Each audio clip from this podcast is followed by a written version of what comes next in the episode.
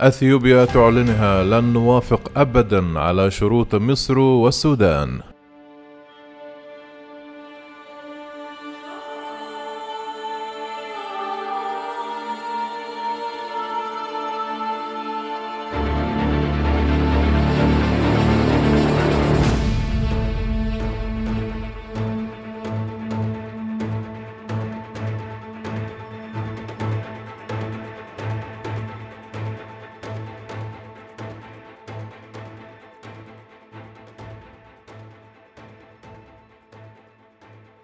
في تصريح جديد قال وزير الخارجية الأثيوبي الدمقي مكونن أن أثيوبيا لن توافق أبدا على الشروط غير العادلة التي تسعى إلى الحفاظ على الهيمنة المائية لمصر والسودان على حد تعبيره.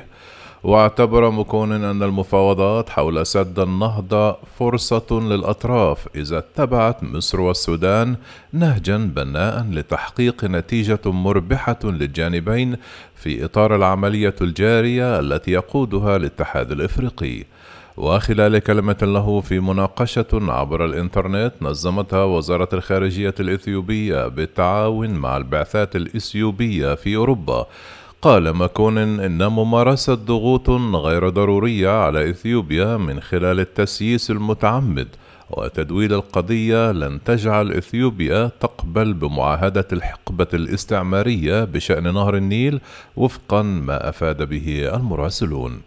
والخميس كشفت مصادر مطلعة أن إثيوبيا شرعت في فتح البوابات العليا لسد النهضة تمهيدا لعملية الملء الثانية وهو ما أثار تساؤلات تطرح حول تأثير تلك العملية على السودان ومياهه. قالت مصادر مطلعة أن أثيوبيا شرعت في فتح البوابات العليا لسد النهضة تمهيدا لعملية الملء الثانية وهو ما أثار تساؤلات تطرح تأثير تلك العملية على السودان ومياهه. وأكد مصدر متابع لسير عمليات الإنشاء في سد النهضة الإثيوبي فتح البوابات العليا للسد يوم الأربعاء عند مستوى منسوب 540 وذلك بهدف تخفيض المياه استعدادا لعمليات صب الخرسانة وتعلية السد إلى مستوى قد يصل إلى 595 مترا حسب ما تخطط له إثيوبيا تمهيدا للبدء في الملء الثاني لبحيرة السد خلال الشهرين المقبلين. كما نشرت صحيفة إثيوبيا بالعربي الناشطة للدفاع عن حق إثيوبيا في المضي قدما في مشروع سد النهضة. صورا قالت إنها لعملية فتح البوابات العلوية للسد. ودعا السودان في وقت سابق إثيوبيا لعدم المضي قدما في تنفيذ خطة الملء الثانية بشكل أحادي مشيرا إلى أن غياب آلية واضحة لتنسيق البيانات يمكن أن يؤثر على سلامة سد الروسيرس السوداني الواقع على بعد 100 كيلومترا من السد الأثيوبي كما يمكن أن يتسبب في نقص حاد في مياه الشرب على غرار ما حدث العام الماضي عندما أقدمت إثيوبيا وبشكل مفاجئ على الملء الأول لبحيرة سد النهضة بمقدار 4.9 مليار متر مكعب. ولا تزال أزمة سد النهضة تراوح مكانها إذ تتمسك أطراف أزمة سد النهضة بمواقفها وترفض إثيوبيا الطرح المصري السوداني باللجوء لمجلس الأمن للتوسط في الأزمة.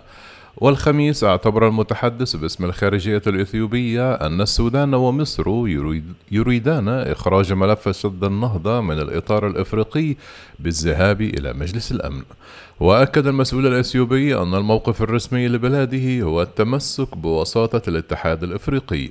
وترفض أديس أبابا مقترح الخرطوم والقاهرة بوساطة رباعية تضم الاتحاد الإفريقي والأمم المتحدة والولايات المتحدة والاتحاد الأوروبي. التصريحات الإثيوبية تأتي بعد يومين من مخاطبة وزير الخارجية المصري سامح شكري الأمين العام للأمم المتحدة ورئيس مجلس الأمن لشرح أحدث تطورات أزمة السد والمفاوضات المتعثرة. وزير الخارجية المصري من جانبه قال إن بلاده لا تزال تعمل في إطار مفاوضات سد النهضة وأشار إلى أن هناك قدرا من التعنت من الجانب الأثيوبي مقابل المرونة من الجانبين المصري والسوداني فلم تنجح جولة المفاوضات الأخيرة في كنشاسا في حلحلة الأزمة.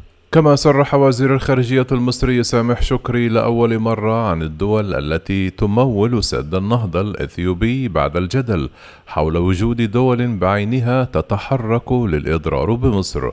وقال وزير الخارجية خلال اجتماع لجنة الشؤون الأفريقية بمجلس النواب المصري إن البنك الدولي لا يمول سد النهضة وأنه لا توجد دول تمول السد بشكل مباشر. مضيفا لا توجد دول تمول السد بشكل مباشر وكل الشركاء الدوليين يقدرون أن المشروع محل خلاف فلا يتورطون في هذا الخلاف. وقال نحن لا نعيش في عالم مثالي وهناك شركات تابعة لبعض الدول تستخلص مصالح مالية من المشاركة في تمويل بناء السد. وأضاف شكري لم تتم دراسة الأضرار البيئية لبناء السد على الدول المحيطة بالنيل الأزرق موضحا أن بعض الأموال تصل إلى إثيوبيا في شكل تمويل تنموي إنساني له علاقة بمتطلبات الشعب الأثيوبي.